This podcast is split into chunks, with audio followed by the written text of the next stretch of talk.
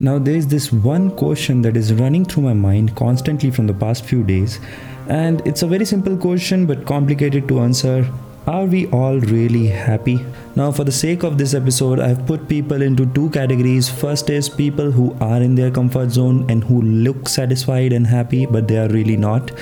And second, people who are uh, hustling and grinding and want to do a lot of things, want to learn a lot of things.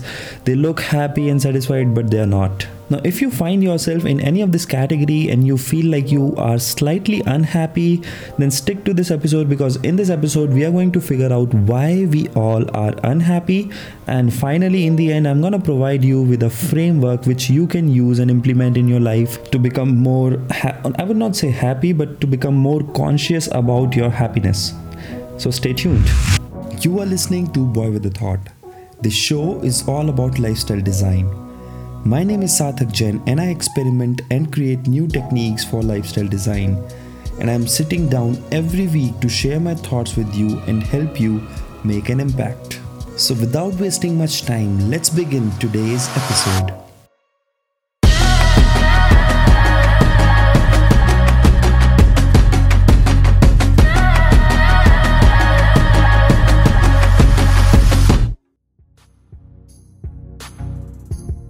So to begin this episode and understand more about happiness and unhappiness, I'm going to share with you a small research finding that was conducted by a group of researchers on Olympic game winners. So it was found out that athletes who came third in the race were comparatively more happier than athletes who came second in the race. So athletes who got bronze medal were happier than athletes who got silver medal.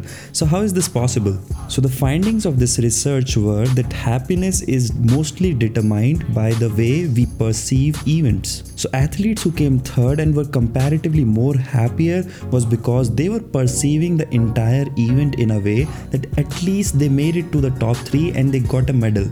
On the contrary, the athlete who got silver medal was comparatively less happier because he was perceiving the event in a way that he was not able to get the gold medal. So you see, our happiness is determined by how we perceive any event. No, it's not that simple, because if this was the case, our global situation are better than ever before, but still we are unhappier than ever before. The technology advancement, the transportation, the communication, the living conditions, everything is being better than before, but still we are unhappier than ever before. So even if humans are perceiving events in a much positive way, why are they not able to become more happier than ever before? So to find this answer, I did a little bit of digging and I found out that on the fundamental level, on the very basic level, we humans become unhappy when our expectations of reality overexceeds our experiences of reality. And you'll find a lot of examples around yourself when you are surrounded by social media and movies. Everything is explained in a, such an exaggerated way, in such an edited way. Like a travel photo is so much beautified and edited on Instagram and social media platforms that when you actually go to that place and visit and you don't find it as beautiful as it was in the photo, you become unhappy. And same goes with everything, like your travel experiences, your dating experiences, or you're buying a new thing. So before doing this event, you imagine the entire event in such an amplified way that real world or reality is just not capable to match it, and when it is not happening, you become unhappy or disappointed. So in short, you have understood the problem, right? Like, it's our expectation who is the real culprit. So how to solve it? Well, I have a three-step framework and it's very simple, and I have implemented in my life and I think it has helped me a lot and it has made me a much happier person. So it all boils down to how expectations are created in our mind, and they are created just by three ways.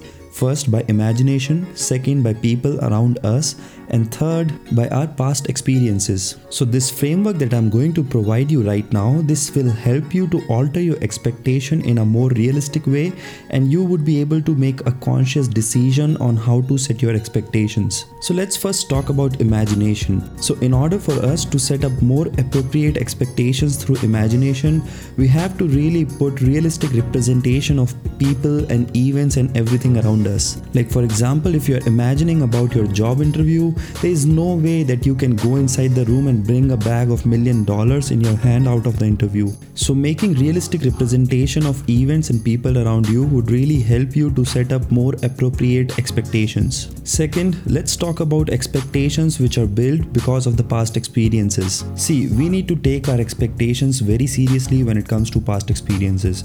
We humans become very happy when we see constant growth or we are constantly moving forward, which is why we always want our new experiences to be somewhat little better than our past experiences. So for this, try to put small challenges in your daily routine, and it could be anything like playing a guitar or going to gym or something that gives you a sense of accomplishment or completion at the end of the day, because this will give you the feeling of you moving forward and accomplishing some things, and this would induce sense of happiness in you. And finally, expectations which are set because of the people around you. It could be because of your neighbor buying a new car or something like that, or something that you saw in the social media. Now see, you have to understand, you have to stop taking social media very seriously, because someone who bought a brand new car and posted on Instagram doesn't really mean that they are really happy, because we don't know the entire background of their story, right? They might be having brand new car and a beautiful villa, but they don't have a good family tie-up relationships that are so meaningful and so comforting, which is why they might be unhappy as well. So we really need to stop comparing our lives with people around us, and we should start focusing on what we have. So coming to the conclusion, I just want to say that these three points in the framework would really help you to set up more realistic expectations. And look, I'm not saying like buying a new house or buying a new car would really not make you happy. It will make you happy, but your happiness scale will gradually come to normal. In science, we call it hedonic adaptation, and in long term you again adapt to these new things and you won't be happy anymore. So try to focus on experiences of reality more than expectations of reality, and I think this would really make you a better and more happy person. Well, that's it from my side, guys. Thank you for listening to this episode. See you next week. Until next time, bye bye.